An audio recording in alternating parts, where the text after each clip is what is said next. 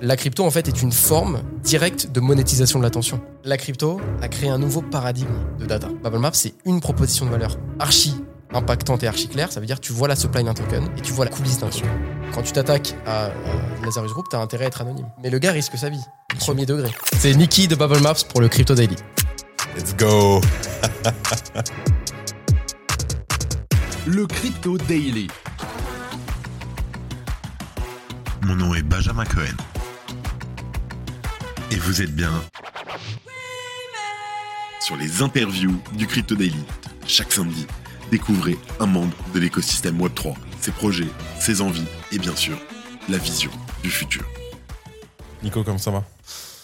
Ça va et toi? Merci de m'accueillir. Les locaux sont somptueux.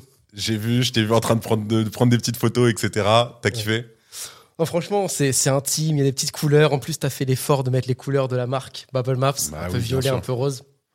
Toujours ton fond, là, il est parfait.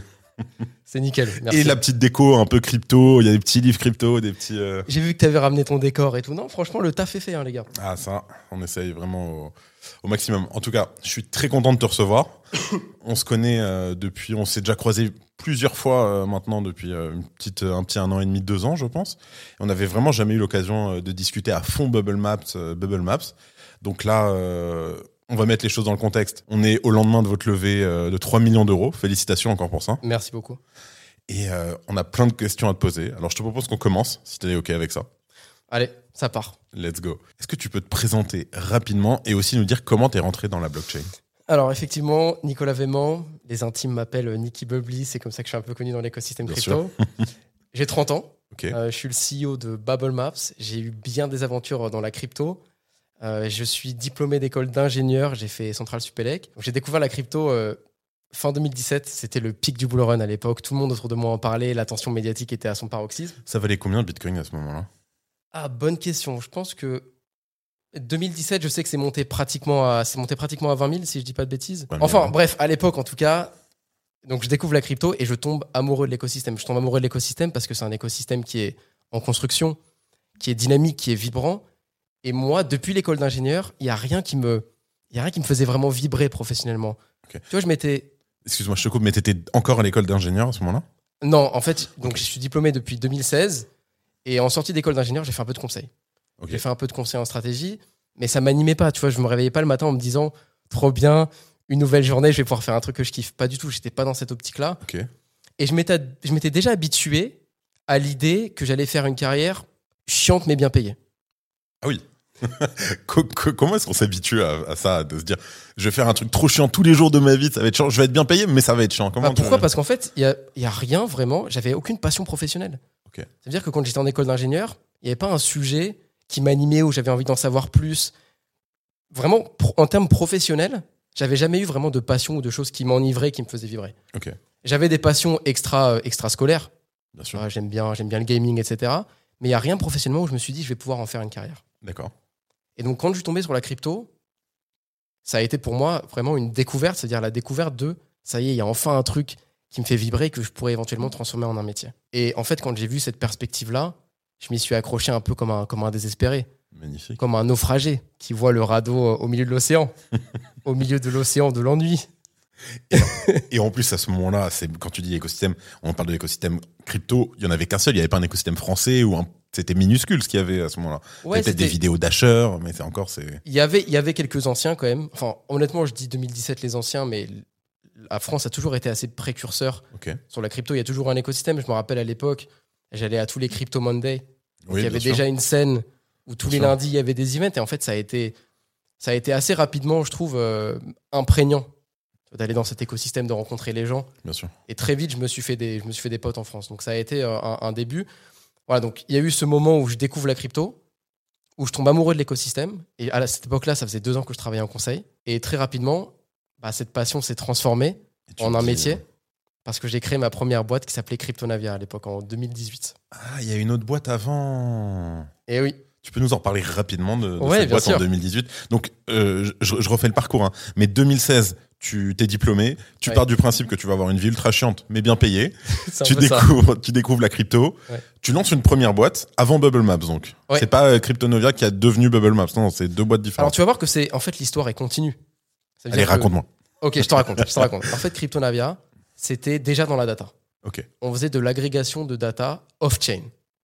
Ok. Donc quand je dis off-chain, ça veut dire c'est toute la data qui n'est pas produite par une blockchain. tu donc peux nous donner des exemples? Bien sûr, c'est la, dana- la data traditionnelle sur le web. Donc on agrégeait par exemple euh, les informations sur le prix, sur le market cap, des cryptos, des top cryptos de l'époque, tu vois, Ripple, Litecoin, bon, c'était c'était vraiment une autre 2018, c'était une autre ère pour la crypto. Euh, on regardait ce qui se passait sur les réseaux sociaux, le sentiment sur les réseaux sociaux pour voir si les communautés elles étaient enthousiastes ou si elles étaient pessimistes. On allait voir sur. GitHub pour voir si les, les, les devs ils, ils bossaient Ils encore sur le continuent de bosser. ils continuaient s'il y avait une équipe technique active, etc. Et on regroupait toute cette information dans un dashboard. Donc en fait, tu peux ouais. voir ça comme un coin market cap avec plus de vertical. Et au final, tu, ça suit un peu, enfin, ça précède un peu. Tu comprends le pourquoi Bubble Maps quand tu as eu toutes ces datas off-chain. Ouais. Et ensuite, tu décides d'aller on-chain, j'imagine. C'est un peu ça la transition. Donc 2018, tu lances cette startup. Comment, que, comment ça avance? On lance cette startup en 2018, on travaille dessus pendant un an, un peu en silo, un peu sous les radars. On se dit, OK, on identifie un problème, on conçoit un produit et on le sort. Et là, vraiment, on a galéré avec le go-to-market. On a fait plein d'erreurs. En fait, Cryptonavia n'a pas marché parce que on était jeune entrepreneur. Bien sûr. Euh, on découvrait la crypto aussi, donc c'était pas forcément le meilleur cocktail. Et surtout, je dirais que intrinsèquement, on n'avait pas compris les mécaniques de viralité et les, vi- les- les mécaniques communautaires qui sont intrinsèques à la crypto. C'est lesquels pour toi Pour moi, c'est qu'en fait, la crypto nous a appris ou a confirmé la nouvelle économie dans laquelle on vit. Ça D'accord. veut dire qu'on est dans une économie de l'attention. La crypto, en fait, est une forme directe de monétisation de l'attention. C'est-à-dire que le cours d'une crypto, quand il y a une hausse du cours, c'est qu'il y a une hausse de l'attention qui se convertit directement en pression acheteuse. Quand il y a une Mhm. baisse d'un cours, c'est en gros un désintéressement et des gens petit à petit qui vendent. L'économie de l'attention, ça fait longtemps qu'elle existe. C'est pour ça que tous les youtubeurs, tous les influenceurs à succès, dès qu'ils lancent un produit, ça cartonne. C'est pas parce que leur produit est 100 fois meilleur que la concurrence, c'est parce que ils ont déjà le reach, ils ont déjà l'attention, et donc ils arrivent à la convertir en, en business C'est très intéressant. via leur reach. Et la crypto, je trouve que c'est une forme à apporter une forme nouvelle de monétisation de l'attention. Ok. Et donc, quand tu fais un produit, même si tu n'as pas ta crypto, même nous qui faisions un produit à l'époque de data, Cryptonavia, on n'avait pas assez incarné cet aspect communautaire. Donc, on était un peu timide sur nos réseaux sociaux, on partageait des petits updates de temps en temps, mais pas assez. On n'arrivait pas à émuler, à fidéliser une audience autour de, autour de notre produit. C'est pas compliqué de fidéliser une audience en crypto quand t'as pas de token derrière? Justement, si, c'est plus difficile parce que, évi- évidemment, un token, dans le monde Web3, c'est une arme. Bien C'est une arme marketing qui est énorme, qui te permet ouais, de fidéliser une audience, de la galvaniser. Bien sûr. Parce que du coup, ta base d'utilisateurs devient une base d'investisseurs. Et les investisseurs, ils vont avoir 100 fois plus de passion pour toi. Bien entendu. C'est des, c'est des super power users. Donc les gars, ils vont liker tout ton contenu, ils vont partager tout ce que tu fais, ils vont être tes premiers bêta-testeurs. Et c'est une arme qui est très importante. Et c'est pour ça que dans le cadre de cette levée qu'on a annoncée il n'y a pas longtemps, on a également annoncé BMT, le token officiel de Bubble Maps. Dont on va revenir juste après. Te- je te dirai plus alors tout à l'heure. Ok, donc euh, c'est quoi la fin de la startup Cryptonovia? Alors, Cryptonavia, du Navia. coup, euh, 2018, on décide de. Donc, on commence en 2018. En 2020, on décide d'arrêter. Ok, donc elle tient quand même deux ans. C'est pas. Tenir, c'est un bien grand mot. Ok, Elle était euh, sous. euh, sous, euh, sous, euh, sous ventilateur. elle était sous ventilateur, j'allais dire sous respirateur. Sous euh, respirateur artificiel. Exactement. Clairement, il y avait, on a eu zéro client. Vraiment, on n'a pas réussi. Vous avez appris plein de trucs. On a énormément appris. Et je peux te dire les trois grandes leçons de Cryptonavia. Si tu Go. veux. Première leçon, c'est que il faut réfléchir clairement à ta proposition de valeur. C'est-à-dire que Cryptonavia, on avait beaucoup, comme c'est un agrégateur, on avait plein de petites briques qui avaient chacune de la valeur, mais pas une suffisamment sticky, suffisamment impactante que l'utilisateur pouvait voir nulle part ailleurs et pour qu'il revienne chez toi. Ok. Bubble Map, c'est tout l'inverse. Bubble Map, c'est une proposition de valeur archi impactante et archi claire. Ça veut dire que tu vois la supply d'un token et tu vois la coulisse, les coulisses d'un sûr. token. Deuxième point, c'est que il faut ship fast. Ship fast, ça veut dire développer et sortir le plus vite possible. Surtout dans la crypto qui évolue très vite. C'est un écosystème qui est galopant. Bien sûr. Et donc, tu n'as pas envie de développer ce qu'on a fait avec Cryptonavia en silo pendant un an et sortir à la fin un produit que tu estimes être bon. En fait, il faut sortir très vite.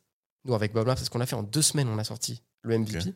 Et derrière, on a itéré. Et ensuite, tu t'améliores on améliore, on itère avec nos utilisateurs. Et troisième point, bah, c'est surtout sur l'attention. C'est-à-dire que euh, on est dans une économie de l'attention, comme je te disais. Et avec Cryptonavia, on avait un petit compte LinkedIn où on partageait nos updates un peu timidement. Voilà ce qu'on fait. Oui, légèrement. Léger. On tartine, on tartine pas trop. On tartine etc. pas. Ok. Bubble Maps, tout de suite, on s'est jeté dans l'arène de l'attention, à cœur perdu. Ok. Sur Twitter, sur Telegram, on fait du contenu qui est extrêmement intéressant, captivant. À fond. On fait des enquêtes où on apporte sincèrement de la valeur. Et je pense vraiment qu'on a trouvé la recette secrète pour, faire du, pour performer sur Twitter. Euh, donc là, aujourd'hui, on fait des enquêtes sur pas mal de sujets différents, sur des gouvernances qui sont un peu centralisées. On a vu Uniswap. Uniswap, par exemple. Est-ce que Uniswap, c'est un peu vraiment votre grand, grand moment? Ça a été le moment qui a changé notre d'amplitude pour Bubble Maps. à ce moment-là Complètement. Avec Sizi qui en a parlé, etc. avec Sizi qui en a parlé, donc le CEO de Binance. Avant ça, Bubble Maps, c'était une boîte qui était connue par quelques érudits de la data on-chain. C'est vrai. Moi, je suivais Bubble Maps vraiment euh, avant d'investir dans un token. Enfin, encore aujourd'hui d'ailleurs. hein, avant de, toujours avant de rentrer dans un shitcoin, j'aime bien un petit peu, euh, voilà, de temps en temps euh, dévier un petit peu. Bubble Maps, obligatoire. Exactement. Il y a pas fait- de. Et si jamais l'enquête est pas faite, je demande. Tu demandes l'enquête. ok. C'est un cas d'usage classique. Avant d'investir, tu checkes la Bubble Map. Bien sûr. Et à l'époque, c'était un outil qui était vraiment connu d'un cercle assez restreint. D'un coup, avec Uniswap, on est passé à une autre envergure. Ça veut dire que notre nom était associé à Uniswap, A16Z, Binance. On, on s'est retrouvé d'un coup au milieu d'un océan de géants, parmi les géants. Magnifique. Et je vais te dire que cette enquête a fait plus de bien dans le cadre de net levé que n'importe quel chiffre de traction de revenus. Les VC qui ont investi se sont dit à ce moment-là, ah ok, ils sont capables d'avoir ce niveau, d'être parmi ces noms. Ça a fait toute la différence dans notre arme. Magnifique. Et, et en fait, si tu veux, je peux te parler un peu de, la, de, de comment faire du contenu qui marche sur Twitter parce que ça a été un des grands enseignements de 2023. On part sur une tangente, mais c'est comme tu veux. On va y revenir, mais vas-y, go, go, go. Tu veux qu'on parte sur ça? Euh, rapidement. Ok. Il y a trois points. Vas-y. Le premier, c'est de faire du contenu qui est sincèrement intéressant pour le, pour le grand public, pour le monde entier. Parce que nous, avant ça, avant 2023, ce qu'on faisait, c'était des updates. On disait, voilà, euh, on a cette fonctionnalité qui arrive. On Vous a parliez de vous. On parlait de nous. Ok. Et en fait, parler de toi, ça intéresse qui? Ça intéresse les personnes qui sont déjà convaincues. Et toi Et toi C'est un Bien sûr. délire qui est très égocentrique. Exactement. Si tu veux convaincre le monde entier, il faut faire du contenu qui intéresse le monde entier. Parce que le problème, c'est que si tu parles que de tes updates, le gars qui te connaît pas, qui voit passer l'update, bah, ça reste une boîte parmi tant d'autres qui parle de sa dernière fonctionnalité. Il s'en fout, en fait. Alors que si jamais tu lui proposes un truc qui à lui va lui apporter vraiment quelque chose, là tout de suite il va être. euh, Et surtout des sujets qui sont tendance. Ça veut dire que nous, on a la chance en tant que boîte de data, on parle de sujets qui sont toujours chauds. Les gens parlent d'Uniswap, on parle d'Uniswap. Les gens parlent du DPEG de l'USDC, on parle du DPEG de l'USDC. En ajoutant de la valeur. C'est ça avec Bubble Maps. On, on trouve toujours de la valeur à ajouter, des choses qui n'ont pas été dites. Ok. Et, et je vais te donner un exemple de ça que je trouve vraiment cool. J'ai vu ça juste avant notre show.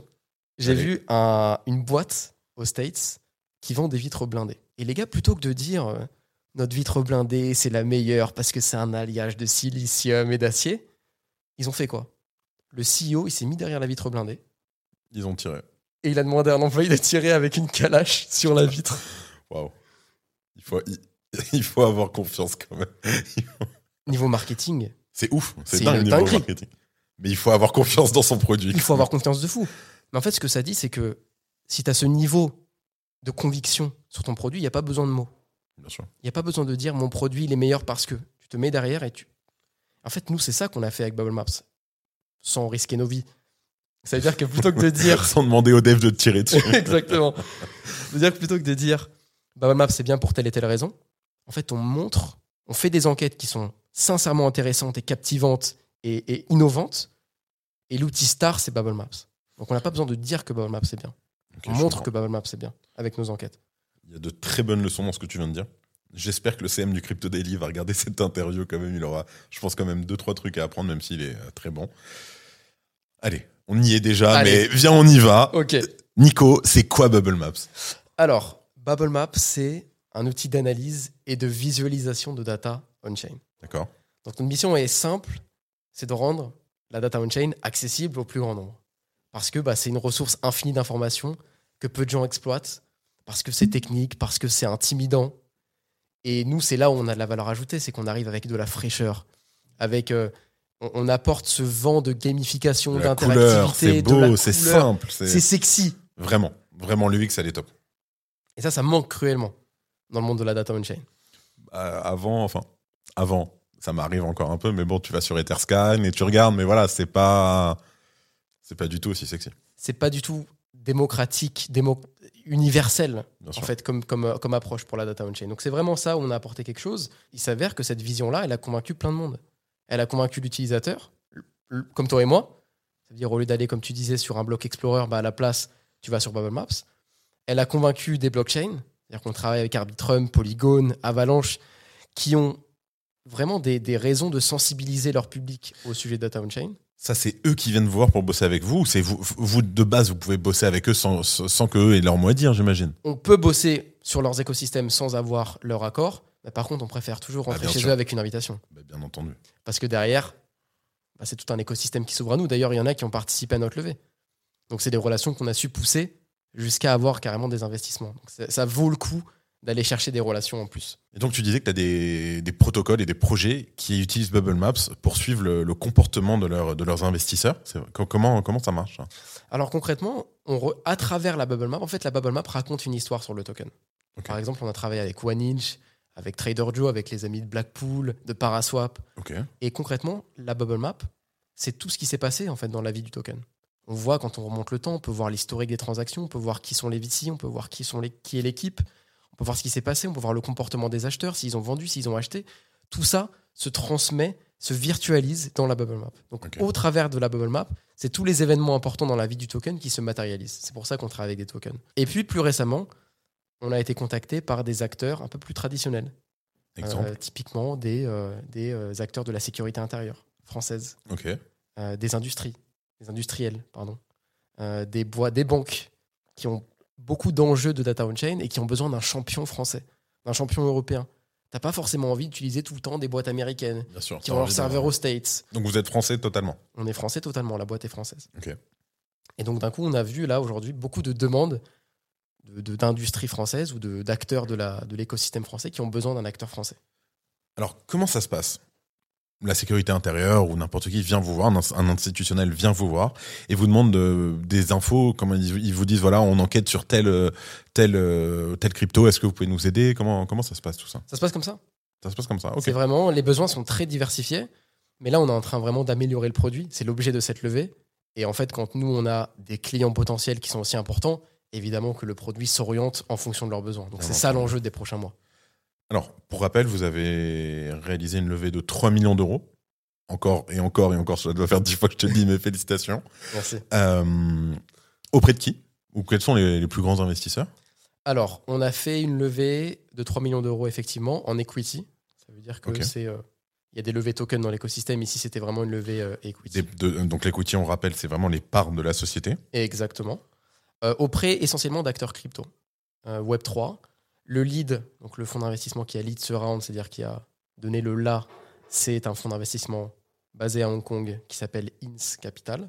C'est un fonds plutôt traditionnel, mais euh, ils s'aventurent dans le Web3 depuis peu. Il y a eu euh, euh, Owen, Ok. que je, Owen que je Simona. salue, euh, s'il nous écoute, qui nous a rejoint aussi. Et puis également des médias, on a Coin Academy qui fait partie de ce round. Nice. Nicolas Baca, donc l'ancien CTO de Ledger, pas mal d'acteurs français, des médias, des détectives on-chain. En fait, les utilisateurs de Bubble Maps, certains qui sont Qui assez connus bien sûr, qui utilise. euh, sur les réseaux, qui sont les ambassadeurs naturels de Bubble Maps. Tu veux en saluer quelques-uns? Écoute, on pourrait saluer euh, Ignace, euh, Ignace DeFi, Horace Moreno. Il y a pas mal de- d'en- d'enquêteurs on-chain qui sont assez connus, qui nous ont rejoints. Ça va peut-être pas parler au grand public, ça, on est Eh vraiment oui, sur C'est de vraiment quand on est euh, pointu, bien sûr. Exactement, Ok. exactement. Super sympa. C'est combien de personnes au final? Au total, on a 10, 10 entités qui ont investi en direct euh, et euh, au- une entité qui regroupe plusieurs, investisseurs. Ça s'appelle un SPV. Oui, Je bien passe sûr. les détails. Ok. Euh, C'était difficile. De lever? J'ai pas envie d'en parler. on, on va dire que t'as vieilli en un an quand même. J'ai perdu tous mes cheveux, frère. non, c'était c'était très dur. J'imagine. C'était très dur parce qu'aujourd'hui, l'argent vaut beaucoup plus cher qu'avant. Bien sûr. Euh, les conditions de marché sont très difficiles. Macro, d'un point de vue macro, il y a aussi peu de levées qu'en 2020. C'est-à-dire qu'on est sur un all-time low Covid, euh, Covid style. depuis 2020. Ok. En même temps, l'aspect positif là-dedans, c'est que pour celles qui arrivent à passer de l'autre côté, Elle passe bien. c'est un super beau signal que tu envoies au marché. Tu dis, euh. Moi, malgré toutes ces difficultés, J'ai réussi à marcher. et j'ai réussi. Et pourquoi en fait c'est si bas? C'est parce que le marché crypto s'est effondré. Donc forcément, les fonds crypto ont moins de capital à déployer. Et même les conditions de marché global sont difficiles. Moi, j'ai pas mal de bots qui bossent en fonds d'investissement, qui bossent en banque d'affaires, et qui me disent euh, que là, euh, lever dans ces conditions, c'est catastrophique. Les boîtes qui font des séries A, personne n'arrive à lever. C'est un désastre. Donc ouais, ça a été très compliqué. Ça a été un roadshow de plus d'un an. On va dire un an depuis le début, ce qui est long quand même. C'est quand même long. C'est des ressources que tu alloues pas au produit. Et que pendant ce pas temps-là, t'es pas business. en train de bosser, tu développes un peu moins. Enfin, c'est une- c'est c'est très dur de lever. C'est dur. C'est dur. Mais ça se termine sur une bonne note. Et ça se termine sur une bonne note. Et, ça, et, et en même temps, c'est très formateur. C'est très formateur parce que ça nous apprend à pitcher. Ça t'apprend aussi comment vendre ton produit à des financiers. C'est-à-dire que moi, au début, je parlais comme un passionné quand je pitchais mon produit. Au bout d'un moment, je me suis rendu compte que les gars en face, ils veulent que tu parles comme un financier aussi. Bien sûr. Ils veulent savoir comment ils vont trouver leur compte là-dedans. La valorisation de la boîte, parler, euh, parler euh, exit, toutes ces choses-là, c'est super formateur. Donc, je regrette pas d'avoir traversé ce, ce désert. Bien sûr. Compliqué. Ce désert, euh, voilà, ça a été une expérience très, très importante. T'as perdu des cheveux, mais t'as appris des choses. Et Et t'as ramené de l'argent. Et on a ramené de l'argent. Non, franchement. Et si je suis là aujourd'hui, c'est aussi grâce à ça. C'est pour raconter cette histoire. pense que si on n'avait pas réussi à lever, bah, on aurait eu aussi moins d'attention médiatique. Ça aurait été, tu vois, ça apporte beaucoup au projet et au produit. Ah, bien entendu, c'est de toute façon, euh, et encore une fois, hein, c'est tout à votre honneur, mais bravo parce que c'est du chemin accompli. Première levée faite. Maintenant, ça y est, hop, les fonds arrivent, tu vas commencer à développer. J'imagine qu'une partie de la levée est faite euh, pour staffer, de la R&D, etc. Bien sûr. En fait, là, vraiment, l'objectif, c'est de reprendre le développement du produit. Pas là où on s'est arrêté, parce qu'on n'a pas vraiment arrêté le développement du produit, mais Mais de, mettre bouchée de double propulser, quoi. de propulser le produit. Euh, vraiment, on s'est concentré sur 2023, sur cette levée, ça a pris beaucoup de temps. Maintenant, 2024, on va faire le produit à destination des institutions. En fait, il y a une gros, un gros développement B2B Qui pour Bubble qui arrive. Et nous, on a vraiment envie d'être l'acteur français pour le B2B sur la data on-chain. Il n'y a personne aujourd'hui. Il y a un, un gros, un gros espace vide. et on a Et envie toi, tu veux y aller Ah ouais, on veut y aller. On veut y aller à 100%. Ok, tu nous expliques ce que tu veux proposer pour les B2B Alors, je peux te parler de trois grosses mises à jour qui arrivent sur Bubble Maps, qui sont très cool. Le premier, c'est quelque chose qui s'appelle nom de code Big Bang. Ok, Ambitieux. très ambitieux, mais j'adore.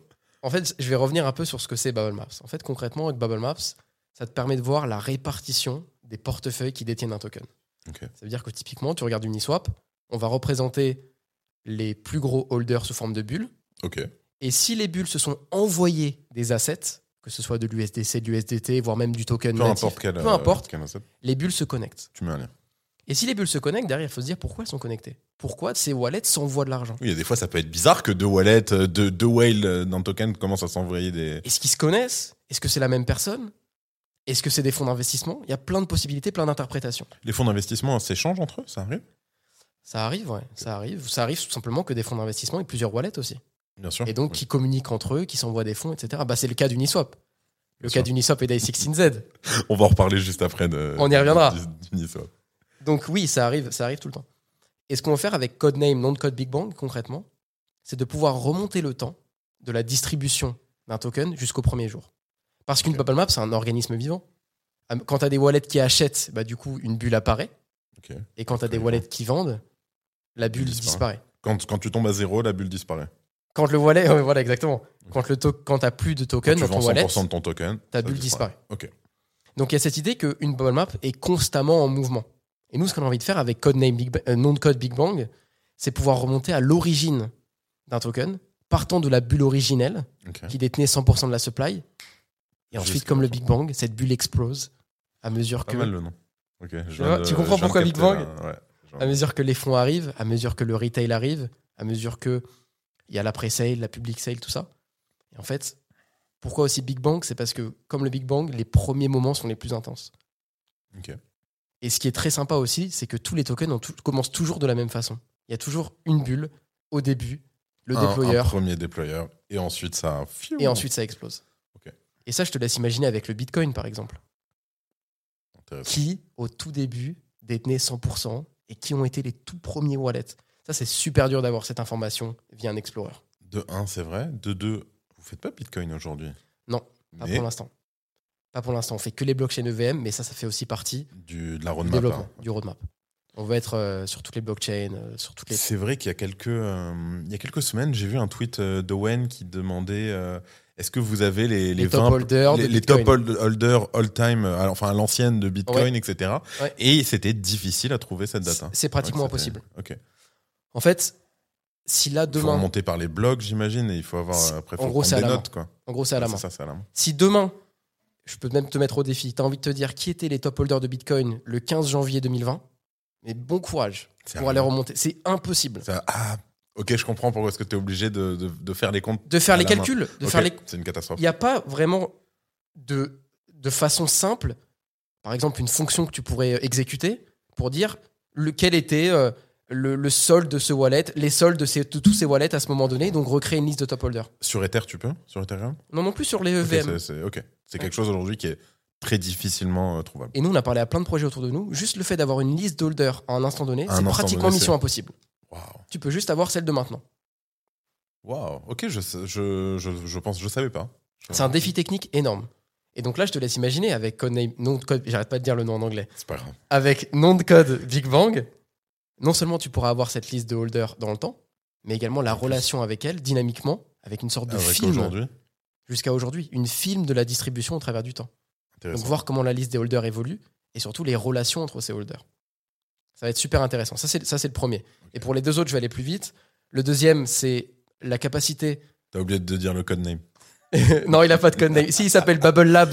Ah, mais je voulais pas vous saouler avec des noms à chaque code fois. name Bubble Labs. Codename Bubble Labs. Le numéro 2, en fait, c'est la capacité qu'auront nos utilisateurs à créer n'importe quel Bubble Maps. Pas seulement les top holders, mais n'importe quel set de wallet pourra être transformé en une Bubble Maps. Exemple. Par exemple, tu as envie de créer la Bubble Map des 100 premiers acheteurs. Ok. Même si, entre-temps, ils ont vendu. Parce que les 100 premiers acheteurs, c'est potentiellement des gens bah, qui ont eu tous la même information au même moment. Donc ça peut être super intéressant de voir comment ils sont Ouh, connectés, et après, ces tu peux recouper avec d'autres wallets, enfin d'autres cryptos sur lesquels ils ont pu. Et etc. exactement, et derrière, tu peux rajouter des wallets, les enlever. Cette capacité de créer sans entrave une bubble map. Et le troisième point, c'est de l'IA pour aider à l'interprétation. Code name. Il y a- Pour le coup, il n'y a pas de code name. Magic Hand. Ok. Voilà. Parce qu'en en, en soi, quand tu regardes une bubble map, moi aujourd'hui, tu me donnes une bubble map, je suis capable très vite de te dire, OK, ça c'est les VC, ça c'est l'équipe, ça c'est du marketing, ça c'est une pre-sale, ça c'est un scam. Parce que je reconnais les, les formes géométriques et ce qu'elles veulent dire. Chaque forme géométrique porte une, histoire et une interprétation. Mais l'utilisateur qui débarque pour la première fois sur Bubble Maps, il n'a pas forcément ce, cette expérience. Bien sûr. C'est vrai qu'au au début, Bubble Maps, quand tu commences, tu comprends facilement c'est quoi le. T'arrives facilement à intégrer du moins la, la solution, mais à partir d'un moment, tu te dis, ok, je vois des datas, mais il faut que j'apprenne à les interpréter aussi. Ouais. Il y, y a tout ça qu'il faut suivre, et là, c'est un cheminement un poil plus compliqué. Je suis d'accord avec toi. Je suis d'accord. Parce qu'en fait, Bubble Maps, concrètement, c'est un télescope. C'est un télescope, tu regardes à travers, et, et comme, comme si tu contemples l'espace, tu vois des choses. C'est beau, mais tu sais, voilà, il faut savoir. C'est ce beau. Il se passe des choses, mais parfois, il y a ce niveau supplémentaire, ce degré d'au-dessus où, ok, voilà, je comprends ce que ça veut dire derrière. Je comprends cette étoile, ce qu'elle signifie, ce qu'elle représente. Ici, c'est la grande ours. Il y a quand même cette, idée-là. Ouais. Et nous, on n'a pas envie de laisser l'utilisateur dans le noir quand il utilise Bubble Maps. On fait beaucoup de contenu éducatif aujourd'hui pour permettre à l'utilisateur d'avoir ce niveau de connaissance, mais on a envie d'aller plus loin avec des fonctions d'interprétation. Donc voilà, pour répondre à ta question, en gros, sur les fonctionnalités qu'on veut faire euh, là dans les prochains mois, c'est ça. Maintenant, pour ce qui est vraiment institution, on va aller beaucoup plus loin. Et ça, c'est des discussions qu'on a actuellement euh, avec pas mal d'acteurs de sécurité intérieure. Je ne peux pas en, trop en dire plus pour l'instant, mais ça, c'est en cours. Tout ce qui touche à la sécurité, ça reste euh, un peu touchy. Très clair. Donc, tu nous parlais d'un token qui va arriver. On va y revenir dans deux minutes. Juste avant, j'aimerais qu'on fasse une petite enquête. Ok, Tu nous fais rapidement, avant de parler du token, euh, l'enquête euh, Uniswap avec plaisir. Alors, bon, je sais qu'il y a certains d'entre vous qui l'ont déjà entendu pas mal de fois, cette histoire, donc m'en voulez pas. Uniswap, on a découvert quelque chose d'assez incroyable. Comme on disait tout à l'heure, ça a propulsé Bubble Maps à un autre niveau. C'est on a réussi à identifier qu'un fonds d'investissement qui s'appelle Anderson Horowitz A16Z le fameux. détenait 4,15% de la supply à travers une dizaine de wallets connectés. Et pourquoi c'est important? C'est parce que Uniswap s'est présenté au début sous l'idée d'une démocratie participative. Ça veut dire qu'en gros, tous ceux qui détenaient le token pouvaient voter à hauteur du montant qu'ils avaient de token. Et puis évidemment, petit à petit, il y a des fonds d'investissement qui, ont- qui sont arrivés, qui ont commencé à accumuler du token, etc. Tant et si bien que, au bout d'un moment, un fonds d'investissement a réussi à avoir un montant critique de tokens. Et ce que vous voyez du coup derrière moi, c'est la, bubble map d'Uniswap. Vous pouvez voir la répartition des wallets, justement. Chaque bulle, c'est un wallet. Et la connexion entre les bulles représente des transferts d'Uniswap.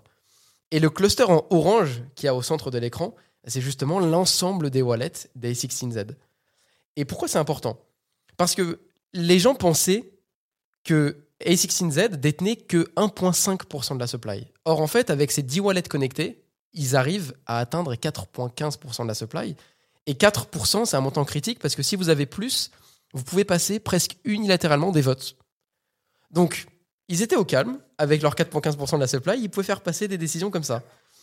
Donc, partant d'une idée de démocratie participative, on avait basculé dans un modèle plutôt oligarchique, dans le sens où il y avait un petit nombre de personnes qui contrôlaient la gouvernance, et ça, ça fait partie des enquêtes qu'on a mis en avant avec Bubble Maps. Effectivement, euh, il y a eu quand même, qu'on se le dise, hein, ça a fait un énorme bruit dans l'écosystème crypto en général. Ça a fait beaucoup de bruit, ça a été repris par euh, pas mal de médias, par euh, CZ, Bah, CZ évidemment, ça a été... Bien sûr, c'est catapulté.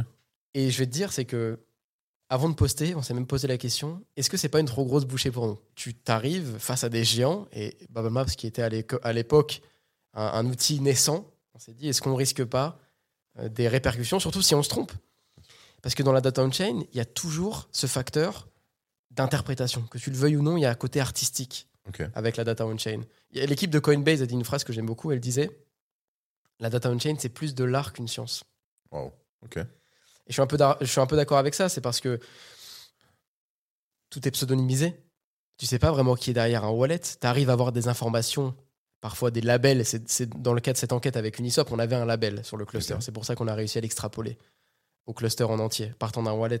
Mais c'est pas tout le temps le cas. Parfois, il n'y a pas du tout de label. Donc il y a ce côté, toujours ce brouillard, ce flou artistique. Et du coup, vraiment, avant de poster, on s'est posé la question, on était quand même assez sûr de notre interprétation. Bon, finalement, ça a été, euh, le résultat a été Et positif. après, tu t'es rappelé qu'il fallait tartiner pour l'attention et t'as et appuyé sur publier. Exactement. Mais après, c'est toujours un jeu, un jeu dangereux. Et nous, il y a plein d'enquêtes qu'on a en, en cours et on se dit non, celle-là, on la publie pas, on n'est pas sûr encore à 100%, on attend d'avoir plus d'éléments. Ok. Ça, ça fait partie, de, ça fait partie du, du, du- du package, un peu de l'attention. Suite à ça, Uniswap, ils ont réagi. Est-ce qu'ils vous ont répondu peut-être? Que Uniswap, non. Mais A16Z, oui. Oh nice. Ouais. A16Z Crypto, ils ont sorti un communiqué où ils ont expliqué que oui, effectivement, ils avaient c'est magnifique. 4,15% de la supply, mais que c'est pas ce qu'on pensait. Qu'ils utilisaient pas ces pourcents pour voter ou des trucs comme ça. Qu'en fait, c'est ça. Ils ont délégué ces votes à des universités américaines. Et la raison pour laquelle ils ont fait ça, c'est parce que tu ne peux pas déléguer partiellement des votes. Tu ne peux que les déléguer complètement. Donc, ils ont été obligés de splitter ce bag de tokens en plusieurs pour pouvoir après, sur ces wallets intermédiaires, déléguer respectivement à différentes universités. Ça a été vérifié, ça? Ça a été vérifié. Ça a été vérifié. Les universités américaines ont dit oui, c'est vrai, on a, on a reçu des délégations. Maintenant, la question politique est à quel point tu es indépendant si du jour au lendemain, A16Z peut te retirer les votes? Mais c'est des questions super intéressantes. Et tu vois, ce qui est cool, en tout cas, nous, ce qu'on essaye de mettre en avant, c'est qu'on n'est pas un acteur de data on-chain froid qui fait juste des analyses avec des Google Sheets. On essaye de raconter des histoires. Et, et ces histoires, souvent, parlent d'autre chose que de data. Tu vois, là, on parle Bien de sûr. politique, on parle de gouvernance, on parle de DAO. Et, et nous, Les DAO, c'est important de pouvoir les épingler comme ça. c'est super important d'être factuel aussi sur Bien sûr. comment elles ont évolué.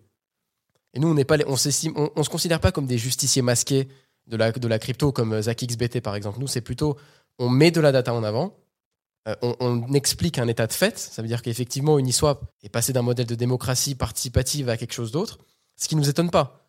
Ça veut dire que mécaniquement, à partir du moment où tu dis plus t'as token, plus t'as de pouvoir, tu peux pas t'étonner à ce que des gens achètent des tokens pour avoir plus de pouvoir. Bien sûr. Mais donc la mécanique de centralisation est évidente et plutôt intuitive même, c'est-à-dire qu'elle aurait pu se prévoir. Et nous, c'est quelque chose qu'on a montré dans le cas d'Uniswap, mais qui est répandu dans toutes les DAO. À, un certain, à une certaine échelle, il faut de la centralisation. On peut être aussi dans décentralisé qu'on veut. Euh, je pense qu'il y a une limitation. Et comme dans la centralisation, je pense qu'à partir d'un certain point de centralisation, on est limité aussi. Donc il faut savoir trouver le, le juste, juste milieu, et, et l'équilibre. Euh, non, c'est très clair, effectivement. Vous avez eu d'autres enquêtes comme ça, qui ont, très rapidement comme ça, mais qui ont vraiment fait du bruit? Je peux te parler de l'enquête de Gala, mais très rapidement. Simplement, on a, on a réussi. Il y avait euh, en fait les deux cofondateurs de Gala. Gala qui est un gros token, un top, euh, top 100 mondial. Oui, ils se sont engueulés il y a quelques, euh, il y a quelques semaines ou mois maintenant. Ouais. On, a- on en a parlé sur le Crypto Daily. C'était assez récent. J'en profite, abonnez-vous au Crypto Daily si c'est pas déjà fait, s'il vous plaît. Exactement, abonnez-vous au Crypto Daily. On a constaté que les deux, si- les deux cofondateurs de Gala euh, s'attaquaient mutuellement en justice. Ouais, voilà, c'est ça. À la surprise générale, parce que Gala, tout va bien. Les gars, ils sont dans le top 100 mondial. Leur token, il explose. A priori, ils sont marche tranquilles. bien, leur truc. ouais. Ça marche bien. Et là, On apprend que les deux sont en procès. Et tu sais, dans ces cas-là, les documents juridiques sont euh, postés online. ok. On sait exactement ce qui se reproche. Et les gars s'attaquent très agressivement. Ils s'accusent des pires atrocités. On parle de centaines de millions de dollars volés. wow. Et donc, nous, on voit ce document juridique. On se dit, OK, Bon, bah, on va les regarder. on va aller regarder. Nous, vous nous donnez des informations. On les prend, on regarde. On les prend, on regarde, on, voit ce qu'on peut en faire. Donc, on met notre équipe sur le coup. Et là, on constate en fait que ces doc- 200 pages de documents juridiques, elles sont, elles sont résumées facilement en une bubble map. Waouh. C'est sympa quand même comme promesse et comme démonstration de l'outil. En fait, je te la fais courte. Euh, Ce qui s'est passé, c'est que les deux cofondateurs ont 80% de la supply en 2020. On- Tout le monde était au courant avant 2020. Enfin, c'était dans la tokenomics s'ils étaient 80% ou pas? C'est une bonne question. Ce que je peux te dire, c'est que déjà à l'époque, avoir 80% de la supply, C'est pas bon, ça. C'est pas bon. Et surtout, c'était pas lock. C'était pas dans un smart contract avec multisig. C'était dans un wallet. C'était et- dans leur wallet. T'inquiète, je touche pas. Et t'inquiète, frérot, fais-moi confiance. Déjà à l'époque, c'était pas normal. Ok, bien sûr. Et en fait, ce qui s'est passé concrètement, c'est que ces 80% de la supply, ils ont décidé de les répartir sur 100 wallets d'entreprise pour des raisons de sécurité et aussi des raisons de discrétion, je pense, Sans wallet. sur 100 wallets d'entreprise. Et ces wallets d'entreprise, pareil, pas de multisig. Ils avaient chacun Une les clés privées de ces 100 wallets. Ah, C'est dingue. Et le problème, ce qui devait arriver arriva, c'est que l'un des deux cofondateurs a commencé Euh, à drainer des wallets d'entreprise pour les mettre dans sa poche, et l'autre, en- pour se venger, a pris tous les wallets restants et les a drainés dans ses wallets à lui. Et donc, du coup, ce que vous avez à l'écran, bah, ça, ça donne ce cluster très, euh, très alambiqué où voilà, il y a tous ces, tous ces wallets d'entreprise qui ont été drainés. Et du coup, les deux fondateurs se sont mis ces, deux, ces, ces- ces 80% de la supply dans, deux, euh, dans des séries de wallets qui détiennent. Et donc, une, une bubble map a fait le taf de. On, on voit, on voit tout sur la bubble map. Et donc, pour nous, ça a été un, un cas d'école très intéressant parce que Ah oui, bien sûr. pour toutes les boîtes avec lesquelles on travaille, Vous avez pu l'expliquer tout de suite. ça montre aussi, regardez, le, le temps qu'on vous, qu'on vous, vous vous épargne Ouais. et qu'on vous fait gagner.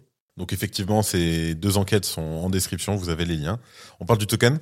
Allez, Let's go. Il y a un token qui arrive. BMT, si je me trompe pas? tout à fait. Tes informations sont justes. Tes sources sont justes. C'est bon, elles, elles viennent d'un certain Nicky Bubbly, mes sources. qui, est ce, qui est cette Un personne mec sympathique. Dans le cadre de cette levée, on a également annoncé le token officiel de Bubble Maps BMT. Ok. Ce token n'était pas forcément la chose la plus évidente. parce Toujours compliqué de lancer un token. C'est toujours compliqué de lancer un token. D'ailleurs, il n'est pas du tout lancé. hein. Pour l'instant, on n'a pas annoncé de date. On va de prendre notre temps, etc. Je préfère le préciser. Mais c'était pas du tout intuitif. Parce que dans le monde des boîtes de data on-chain, on pourra parler peut-être un peu de l'environnement concurrentiel tout à l'heure, mais il y a peu finalement d'outils qui ont des, tokens. Pourquoi on l'a fait? La raison est assez simple. C'est parce qu'on aime le Web3 et toutes ses composantes. Et on n'a pas envie d'être une boîte de data juste qui analyse, si tu veux, cet écosystème à distance, froidement. On avait vraiment envie de vivre cette, ce- cette aventure pleinement. Et lancer un token, ça fait partie de ça. Ça fait partie aussi de cette aventure. Donc ça, c'était la première raison. L'avantage pour une boîte de lancer un token, comme on le disait au début, c'est que ça vient fidéliser une arme marketing énorme Énorme. qui vient fidéliser une audience, même la galvaniser. Donc des personnes qui, euh, d'un coup, deviennent des fervents. Des ambassadeurs. c'est Des ambassadeurs. c'est- plus des clients, c'est des ambassadeurs. Et, et c'est une arme, c'est une arme incroyable. Euh, maintenant, il faut faire les choses correctement. Ça veut dire que si derrière ton token, c'est un pump and dump que tu dois te trimballer Et l'avoir sur le dos toute ta et l'avoir sur le dos tout le temps, c'est une catastrophe. horreur.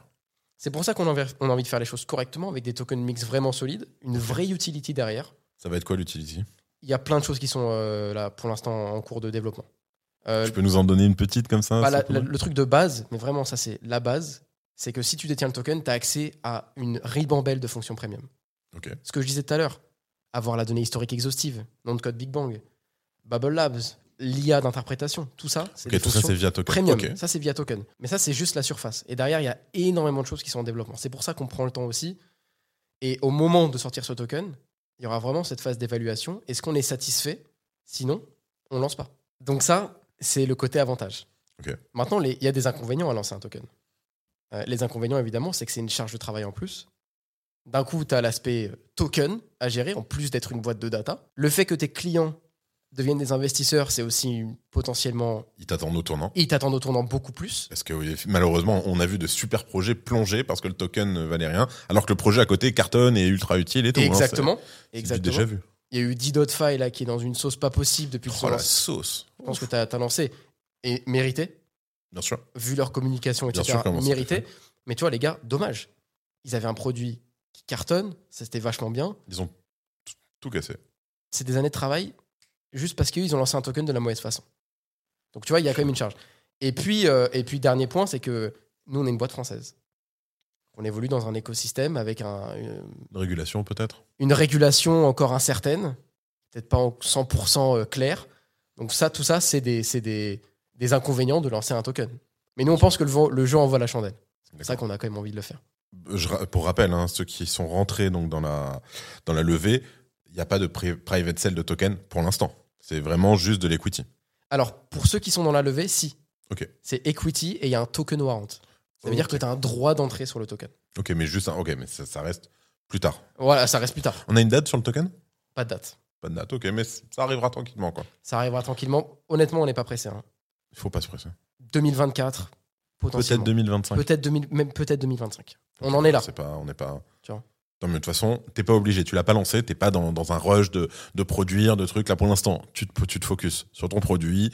Sur toi, tu m'as dit que t'avais pris un peu de vacances bien méritées euh, récemment. T'as l'air, t'as, l'air bien quand même là. Tu vois, t'as l'air un peu. euh, Je suis bronzé un peu? Non. C'est honnête. Je sais pas où t'es allé, mais Il a plu pendant une semaine, donc euh, ah, bon. Au, au moins, t'as, t'as pu déconnecter un peu? ouais, j'ai pu déconnecter. En fait, si tu veux, après un an de roadshow, on a tellement donné de pour la lever. En fait, c'est comme un marathon. Je me sentais transpirant, tu vois. J'avais pas pris ma douche. Et là, vraiment, ces, Ah, ces- vacances, ça a été, ça a été euh, une façon de, de relâcher et surtout de, derrière de passer sereinement à la suite, de mettre une vraie pause. Ok, Et alors, ça fait deux ans qu'on travaille, on a atteint cet objectif. Maintenant, il faut trouver la, il faut trouver la, pas, trouver la force, c'est un peu trop, mais, mais redémarrer Voilà, avec il une faut nouvelle pouvoir, énergie. euh, voilà, relancer la machine. Il faut relancer la machine avec une nouvelle énergie, des nouveaux objectifs. Tu dis beaucoup on. Vous êtes combien aujourd'hui dans l'équipe de Bubble Maps Alors, on est quatre cofondateurs, Ok. euh, six full-time, et du coup, on a recruté une septième personne pour nous rejoindre. On est une petite équipe. hein. Ok, c'est bien cette On, personne. est, on est une petite équipe. On a envie d'être 10 en gros. euh. Ok, tu veux pas Euh, non plus aller euh, Non, non, non. on a- Je préfère 100 fois avoir une petite équipe de tueurs Ok. que partir dans des délires. On est 20, Bien on est 30 et tu Ouais, burnes ton et- cash. Les temps sont durs. hein. Notre optique, c'est on avance en considérant qu'on va plus jamais lever. Ok. En considérant que c'est Bon. notre dernier round. C'est une façon intelligente de progresser parce qu'il y a beaucoup de boîtes qui lèvent, qui flambent. Et qui tout de suite, oui, enfin même qui, qui lève pour pouvoir refaire une levée dans et un derrière, tu es là, tu dois relever deux ans après, tu es en galère, etc. Et là, euh, c'est pas la même. Et là, c'est plus compliqué. Là, les temps sont durs. Donc, il faut avancer en étant conservateur. Et là, vous avez eu un bonus, mais on part du principe qu'il n'y en aura pas. On- on- il faut partir du principe que tu relèveras pas. Comme ça, ça te permet d'avancer sereinement et de Et pas d'être droit, dans vos, d'être droit dans vos bo- bottes et pas de- d'engager des dépenses en disant Inutile. Ah, c'est pas grave, ça va aller. ouais. Parce que si derrière tu te dis, de toute façon, dans deux ans, tu relèves, qui sait, dans deux ans, ça se trouve, le marché mondial sera effondré encore plus qu'aujourd'hui et t'as burné tout ton cash Je suis et tu te retrouves. euh, Tu te C'est une retrouves belle leçon. mur. C'est une belle leçon de, de, de savoir ça et de l'adapter. euh, l'adapter parce que quand on a l'argent qui arrive, ça devient difficile. Quand même, de, la tentation, le truc, ah, mais si on prenait quelqu'un pour ça, de, Exactement. se dire non, c'est pas facile. Vous êtes Exactement. conseillé pour ça? Non, on est, on est conseillé par nos investisseurs. Nos investisseurs aussi, ils la sentent, cette vague de, de déprime euh, globale. Bien sûr. Et eux aussi, ils nous disent, les gars, franchement, bon, euh, vous avez réussi, mais soyez prudents, etc. Donc oui, on est, on a, on a des conseils qui viennent de nos investisseurs quand même. Ok. Est-ce qu'on peut parler un petit peu de, de certains de vos concurrents, euh, notamment qui font aussi de, de l'analyse, euh, on-chain, peut-être donc différente de ce que vous proposez Je vais notamment penser à un Onsen, euh, ou parfois même, pas vraiment un concurrent, parce que j'imagine qu'ils utilisent aussi vos, vos outils, mais un Zach XBT, etc. Déjà, je tiens à dire quelque chose de- de- de- d'important. Bien sûr. c'est que la crypto a créé un nouveau paradigme de data. C'est-à-dire que la blockchain produit une donnée qui est publiquement accessible. Et ça, c'est une vraie révolution. C'est-à-dire que toutes les transactions, tous les transferts, toutes les ach- tous les achats, toutes les ventes produisent de la data. C'est incroyable comme quand on y pense. Bien sûr. Ce qui se passe dans le monde financier traditionnel, c'est complètement opaque. Ça veut dire que là, toi et moi, si on a envie d'avoir la liste des top holders de L'Oréal, C'est mort. C'est mort, mon gars, c'est même pas la C'est peine. mort dans le film. Tu peux peut-être avoir allez, ceux qui ont euh, plus de 5%, Ouais, voilà. parce qu'ils doivent dire à l'AMF. Et encore. Et encore. Donc vraiment, la, la crypto propose une vraie révolution. euh, c'est- fond- il y a une révolution fondamentale. Bien sûr, à- à mais bien entendu. Et c'est d'ailleurs un des points les plus importants de la crypto, c'est la transparence. C'est la transparence. Donc ça, c'est un point, euh, c'est un point qui est très important. Et du coup, forcément, partant de ce, de ce constat-là, bah, tu as tout un ensemble d'entreprises qui veulent transformer cette donnée en intelligence, en business, en recommandation, en insight. Et le, le monde de la data on-chain a produit pas mal de licornes, pas mal de boîtes qui sont valorisées euh, des centaines de millions, voire des milliards. Bientôt Bubble Maps, peut-être? Sûr. On te le souhaite. Et évidemment, évidemment. Donc ça, c'est, c'est, c'est en tout cas l'écosystème dans lequel on est. C'est un écosystème qui est très compétitif. Et pourquoi il est compétitif aussi? Parce qu'il n'y a pas de barrière à l'entrée sur la donnée. Vu que la donnée est publique, bah, tout le monde peut accéder à la donnée.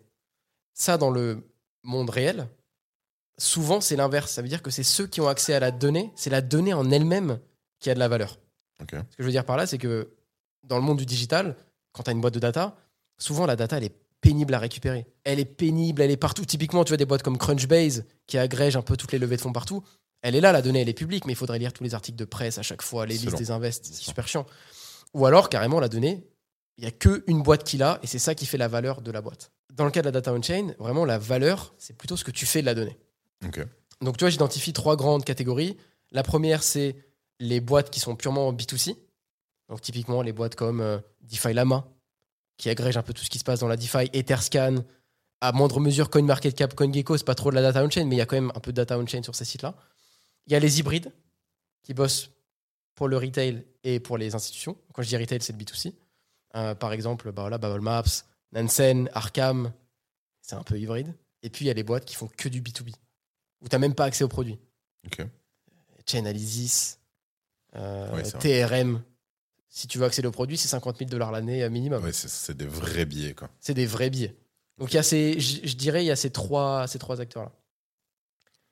Et puis, pour répondre à ta question sur ZachXBT, en fait, ZachXBT, qui c'est? Bah, C'est le détective on-chain numéro un. Et qu'on remercie d'ailleurs, hein, qu'on se le dise, hein, vraiment, C'est le gars qui a le plus de faits d'armes. bien sûr. Il a réussi à mettre des gens en prison. Notamment, Français aussi. notamment deux Français, ouais. Bien sûr. En France, oui, Ouais. à Nantes, bien sûr, incroyable. Notamment deux Français qui volaient des NFT et qui ont fini en prison à cause d'une enquête de ZachXBT qui a réussi à trouver des Et- patterns. Et, et- et qui a contacté, quand même, je tiens à dire, hein, qui a contacté la police nationale française, qui lui a répondu aussi. Quand même, enfin, c'est dingue. Le gars a atteint un tel niveau de popularité, un tel niveau de crédibilité que maintenant, bah, il, est, est en contact direct avec Tether, avec Circle, avec Binance. Donc dès qu'il y a un problème, la XBT il contacte, tu me frises ses Ça fonds, tu me bloques ce compte. Et le gars, c'est une pointure dans le monde de la data on-chain. et on sait pas c'est qui. Et on- évidemment, on ne sait pas qui c'est. Encore, tant mieux pour lui. Mais tant mieux pour lui, parce que quand tu attaques Lazarus Group, Oui, c'est vrai que. qui est. savent qui tu es, là, c'est autre chose. Mais le gars risque sa vie, Bien sûr. premier degré. C'est-à-dire que Lazarus Group, c'est une boîte donc de la Corée du Nord. C'est l'acteur, l'organisation numéro un dans tout ce qui concerne le hack, les vols de, de crypto, etc. Quand tu t'attaques à, à Lazarus Group, tu as intérêt à être anonyme. Donc il a, c'est tout à son honneur de, pour l'instant de réussir, de réussir à maintenir son anonymat, même si je sais qu'il y a eu des fuites. Ouais, il y a eu des petits. euh, Il y a eu des avec, petits avec leaks. notamment le. Maki avec le. Ouais, il y a eu Maki. un procès, quelque chose. Mackie Big Brother qui l'a attaqué en justice, du coup forcément il y a eu des leaks, mais c'est sous contrôle quoi. Tu vois, c'est pas non plus son nom, il c'est est pas pas- si facile d'accès. Mais ouais, c'est un gars qui, moi à sa place, je circulerais sous escorte. euh. Est-ce que t'as pas peur aussi que Bubble Maps fasse peut-être une atteinte à la vie privée?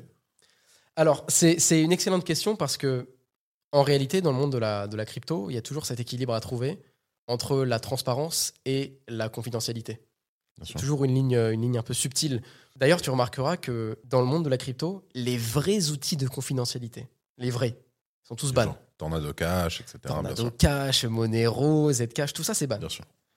Donc en fait, on évolue dans un écosystème qui est faussement confidentiel. Oui, qui est pseudonyme. C'est pseudonyme. Et je trouve que pendant trop longtemps, on s'est un peu bercé d'illusions en se disant Ouais, on est sur des blockchains EVM, on est tranquille, on est anonyme. En fait, pas Ils viennent tout. vous chercher. On est anonyme entre nous. Ça veut dire, moi, je sais pas ce que tu fais, toi, tu sais pas ce que je fais, tu connais pas mes wallets. Par contre, on n'est pas anonyme Au niveau, de, au niveau du layer 0. au niveau de, des gouvernements, des... ils savent très bien. Et pourquoi ils savent très bien? Parce qu'on est tous à 1 degré d'un wallet KYC. Bien sûr. Ça veut dire que nos wallets qui sont soit prétendument anonymes, Ah, Il suffit qu'on envoie ou qu'on reçoive vers Binance et c'est fini. en fait, tu as envoyé un BNB ou un Ether depuis euh, un wallet Allez, de hop, Binance. Tout le monde le sait, ouais.